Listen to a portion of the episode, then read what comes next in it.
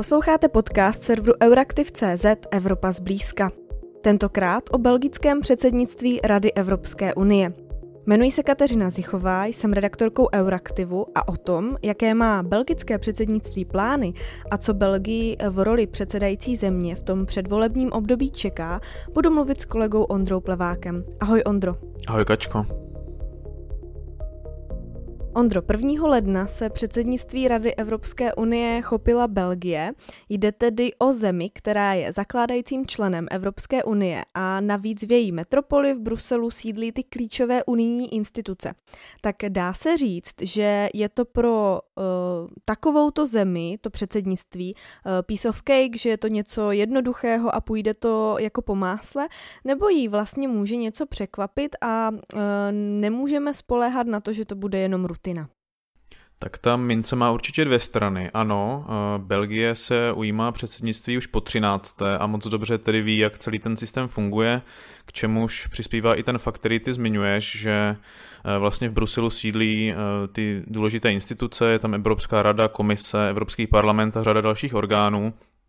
Na druhou stranu to poslední belgické předsednictví, protože ty cykly jsou vlastně 13 leté, 13 až 14 let eh, je vlastně ta mezera mezi tím jedním a dalším předsednictvím, tak to bylo v roce 2010 a od té doby se hodně změnilo.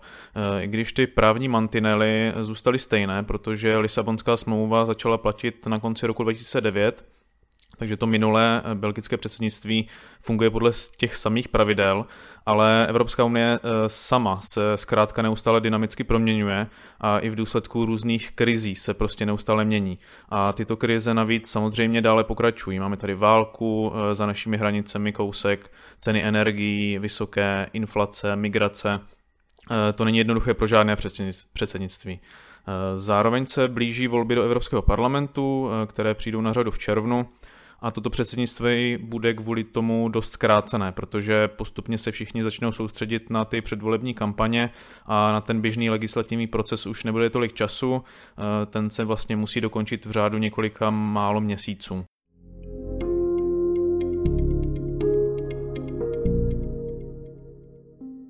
Když budu konkrétní, co se týká nepříjemných diplomatických výzev, eh, tak výzva pro Belgii určitě bude i vyjednávání o úpravě dlouhodobého rozpočtu Evropské unie, který zahrnuje i finanční pomoc 50 miliard euro pro Ukrajinu, kterou ale zatím blokuje Maďarsko. Eh, další pokus to odblokovat, tak ten eh, vlastně přijde na řadu na mimořádném summitu 1. února, a e, ještě doplním, že pro Belgičany je to obzvlášť citlivé, protože oni vlastně s Maďarskem tvoří předsednické trio, musí s ním může spolupracovat, protože právě Maďaři je vystřídají u kormidla Rady EU, budou mít tady to následující předsednictví ve druhé polovině roku 2024, to znamená, že Belgičani e, zkrátka musí našlapovat trochu opatrněji.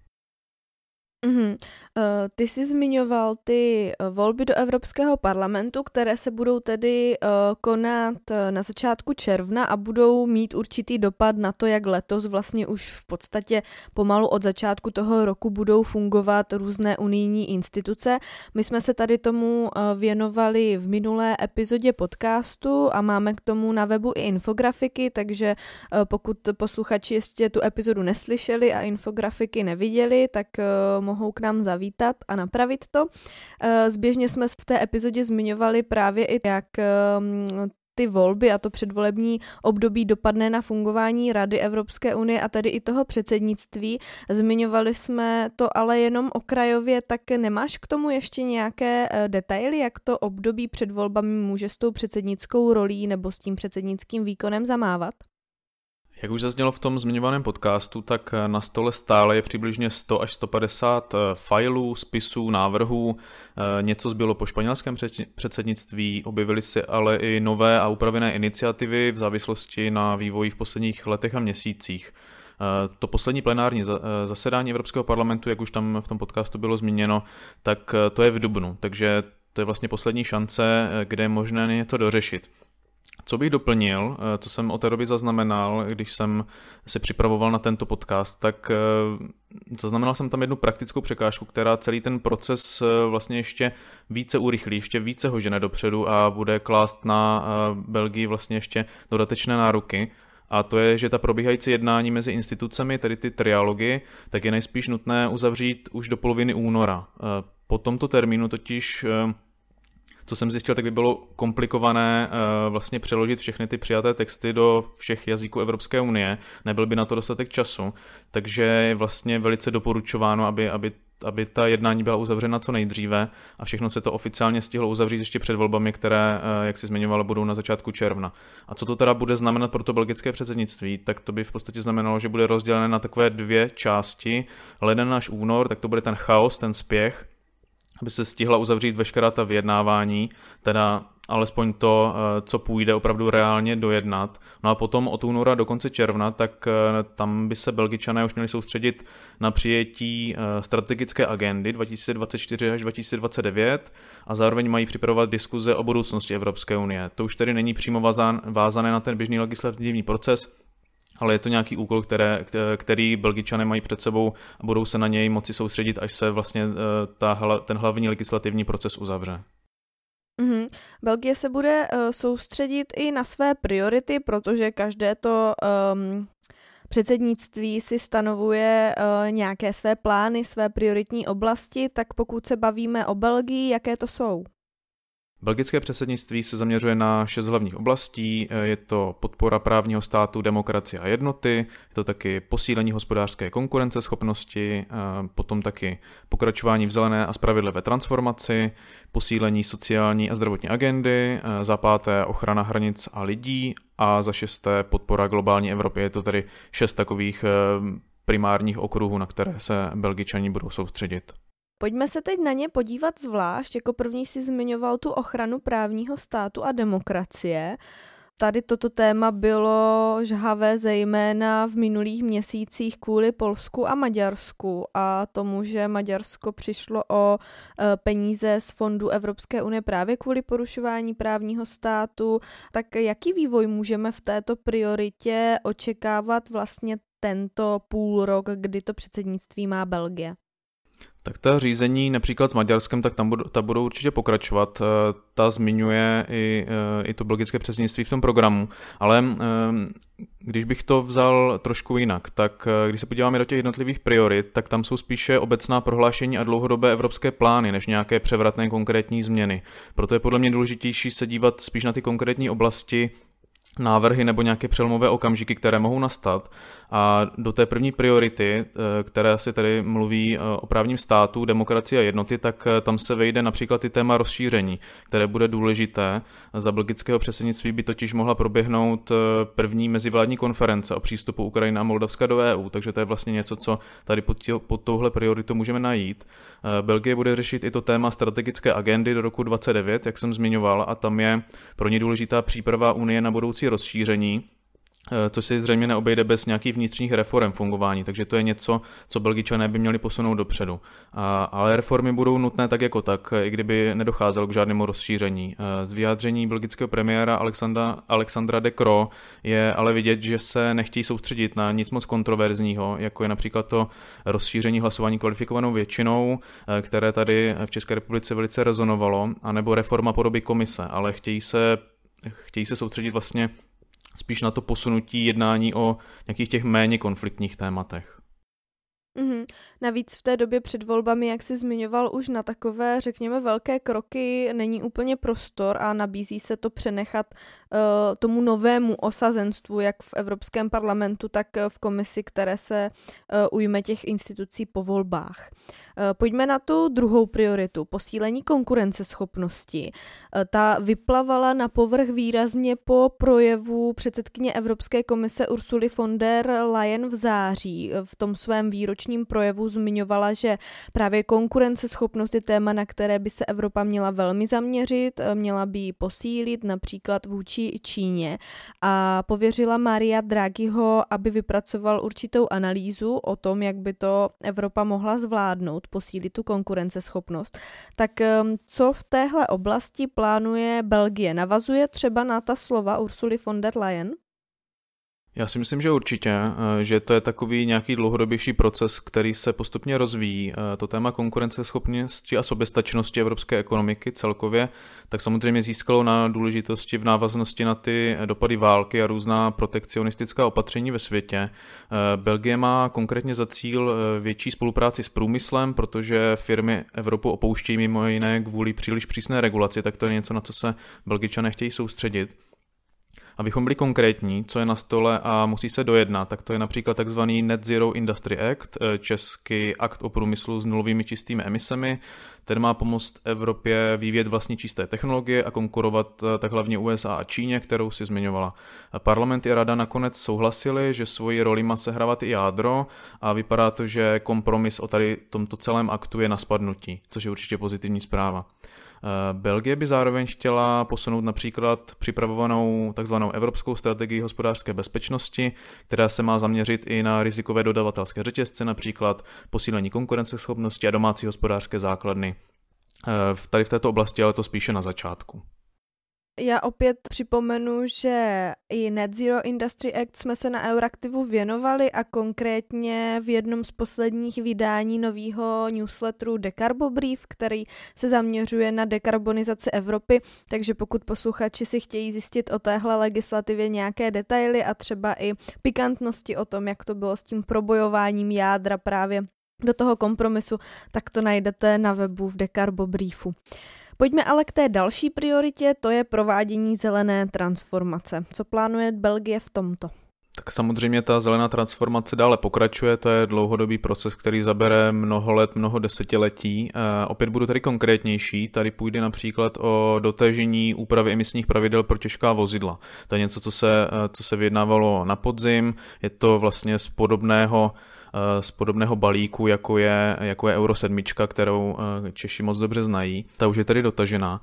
Eh, dá se sem zařadit například i takzvané právo na opravu. Tato směrnice má pomoct se snížení množství odpadu tím, že dá silnější pozici zákazníkům na úkor výrobců, kteří budou výrobky muset designovat tak, aby vydrželi déle a tím podpořili tu celkovou evropskou cirkulární ekonomiku. Dohoda na této směrnici by mohla být hotová do voleb, takže to je něco, co by se Belgii podařilo podařit mohlo.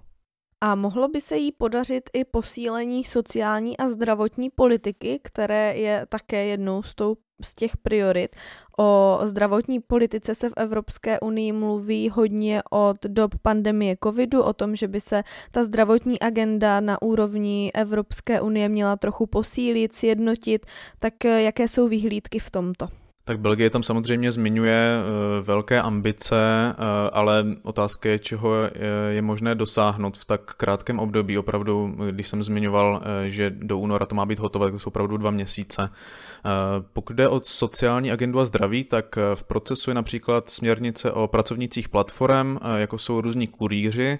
Pravidla pro tento typ práce zatím nejsou v Evropě sjednocená a zatím to nevypadá, že by se v dohledné době podařilo najít kompromis, i když šanci Belgie Belgičané nějakou mají. Eh, to vyjednávání probíhá už asi dva roky, tuším, a Pořád je to příliš problematické na to, aby se to dokázalo protlačit úplně do toho finálního kompromisu. Eh, na té straně zdraví, tak eh, trochu větší šanci má Belgie u návrhu tak nazvaného European Health Data Space, který by zavedl celoevropské sdílení zdravotních dat a jejich dalšího využití, například pro potřeby výzkumu.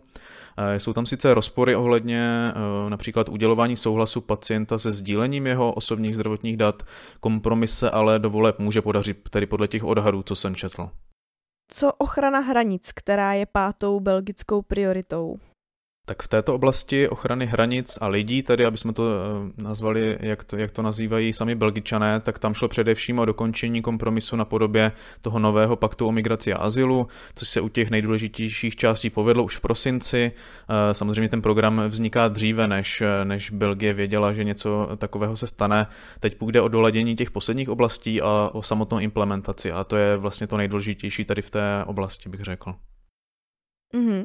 Ty se migraci dlouhodobě věnuješ a o migraci se uh, mluví v souvislosti s těmi nadcházejícími eurovolbami. Mluví se konkrétně o tom, že by právě téma migrace mohlo ovládnout tu předvolební kampaň. Uh, tak neočekáváš třeba, že se, že Bel, pro Belgii bude komplikované dotáhnout i tyhle poslední zbývající body eh, v tom předvolebním období, že to bude natolik třeba třaskavé, že ta schoda nebude? Eh, určitě se to stát může. Tam vlastně vidíme, když se podíváme na ty samity, které byly v loňském roce, že například Polsko jednou využilo eh, migraci nebo zmínku o migraci ve společných závěrech Evropské rady k tomu, aby vlastně celý summit zdrželo, takže je to takový politický eh, vlastně náboj, který může jakákoliv země využít, eh, což je ale, co je ale v tomhle trochu pozitivnější, tak to je, že vlastně ty diskuze na té nejvyšší úrovni mezi premiéry a prezidenty, tak ty už jsou v podstatě hotové. Tady, tady už jde spíš o to, že se jedná mezi ministry a na té, na té pracovní úrovni, a kde už se budou eh, ty konkrétní věci dolaďovat. A tam už není takový prostor pro to, aby se to dalo nějak, řekněme, politicky zneužít. Takže i když migrace určitě bude rezonovat v těch kampaních, tak eh, věřím, že se belgickému předsednictví podaří eh, dokončit ten pakt a nebudou tam už nějaké větší překážky. Mm-hmm. Uh, tou poslední prioritou je globální Evropa, nějaká, nějaké její promo, její prosazování tady tohoto konceptu. Tak co si pod tím vlastně představit, čeho chce Belgie dosáhnout?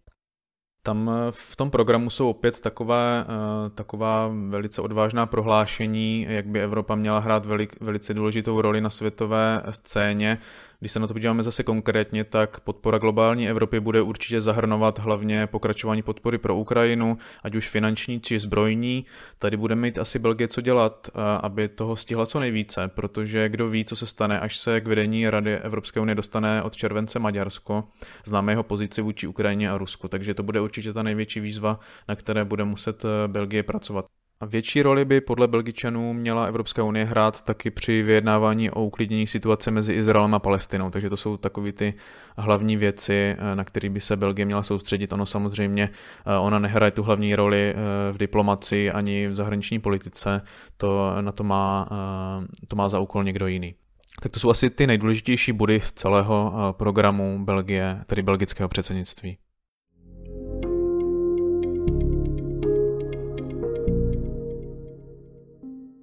Ty už si to trošku naznačoval v rámci jedné té priority, myslím, že to byla to sociálno a zdravotní agenda.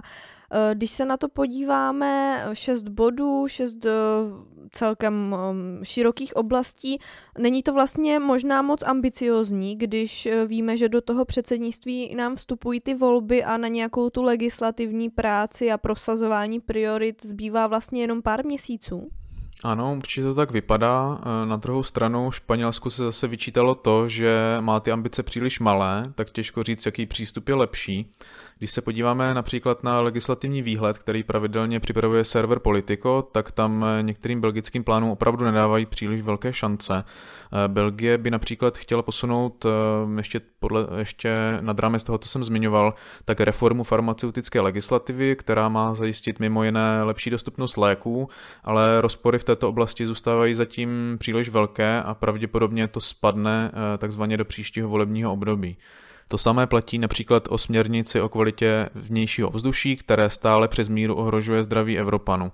Tam ta jednání v trialogu teprve začala a chtělo by to hodně úsilí, aby se to podařilo dotáhnout, takže tam se to příliš nečeká. Tak, takových oblastí je opravdu celá řada, kde Belgičané nemají příliš velkou naději, že se jim nějaký posun podaří, ale uvidíme, protože Čechům se taky podařilo vyjednat mnohé navzdory nízkým očekáváním. Kromě těch zmiňovaných eurovoleb do toho Belgii vstupují i národní parlamentní volby, protože přesně ty se budou v Belgii konat v den těch eurovoleb. Tak může tohle nějak ohrozit nebo zkomplikovat tu její předsednickou roli nebo ten předsednický uh, výkon? Já připomenu, že volby během předsednictví zažila předloní i Francie a mluvilo se právě o tom, jak to ovlivnilo to její předsednictví a setkalo se to i s kritikou. Ano, eh, to je další komplikace, ale to jsou ty národní volby vždycky. Viděli jsme to teď u Španělska, které sice stihlo odvolit ještě před začátkem svého předsednictví, ale vyjednávání o vládě jeho následný průběh eh, velmi ovlivnilo, stejně jako tu samotnou agendu. Tam bylo opravdu poznat, že eh, premiér Pedro Sánchez tak je vlastně vydírán opozicí a separatisty, kteří si diktovali podmínky a to potom ovlivňovali samotnou agendu předsednictví. Při srovnávání s Francií, kterou si zmínila, tak se nesmí zapomínat na to, že ta belgická politická situace je jiná a mnohem křehčí. Po minulých volbách například neměla země vládu 500 dní. Průzkumy teď vede, vede krajně pravicová strana Vlaams Belang, která prosazuje osamostatnění vlámského regionu, spochybňuje tedy samotnou existenci celé Belgie, což je samozřejmě komplikace pokud země chce eh, být brána vážně na, na tom mezinárodním poli. Eh, zároveň ale platí, že eh, ty nekončící tiskovky, které sleduje celá Evropa, můžou být pro členy vlády vhodným nástrojem v boji s politickými soupeři, kteří mají teď navrh v těch průzkumech, takže uvidíme, může to jít na jednu i na druhou stranu. To celkové riziko, že kampaně zasáhnou do průběhu předsednictví, je každopádně poměrně velké.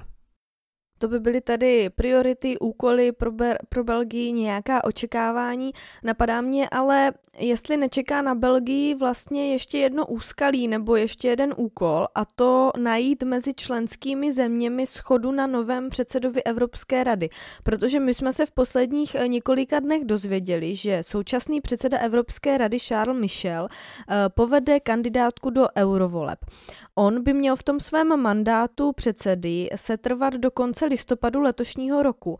Pokud ale bude zvolen europoslancem, tak eh, ten mandát opustí v červenci a vlastně v případě, že by se členské země neschodly rychle uh, na tom jeho nástupci, tak hrozí, že to křeslo po něm zaplní maďarský premiér Viktor Orbán, protože právě Maďarsko bude v té době už od července předsedat Radě Evropské unie. To znamená, že tady ten úkol přechází potom uh, v této situaci na tu předsedající zemi, tedy na Viktora Orbána, jenomže ten se teď netěší v uh, Evropské unii uh, moc dobré pověsti.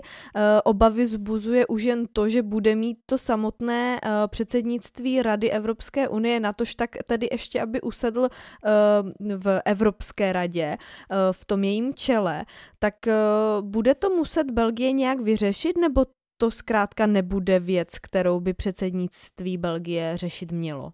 Ano, to je určitě nezvyklá situace. Obvykle je obsazení pozice předsedy Evropské rady součástí nějakého širšího vyjednávání o složení institucí až po volbách. Je to takový handl něco za něco. Když vy budete mít tento post, my budeme mít tento post a podobně.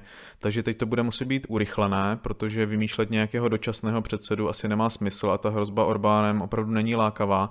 Eh, Belgičané by tedy měli asi to vyjednávání vést, ale vše je o kompromisu všech lídrů uvnitř té Evropské rady, kde vlastně tady ten guláš celý vzniká a, a tam si myslím, že mají silný hlas jiné větší státy, které, které budou rozhodovat o tom, kdo opravdu to bude.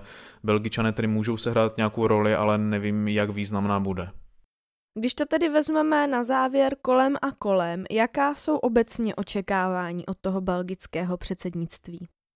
Abych citoval belgického premiéra Alexandra de Croo, tak existují očekávání, která musíme splnit a to my také uděláme. Eh, ta zmíněná zkušenost Belgie hraje určitě roli, Unie navíc zkrátka potřebuje dotáhnout řadu těch důležitých návrhů, protože nechávat je na další volební období je vždy rizikové. Belgická diplomacie je navíc známá svými vyjednávacími schopnostmi, takže i proto se na ní v tomto ohledu dost sází.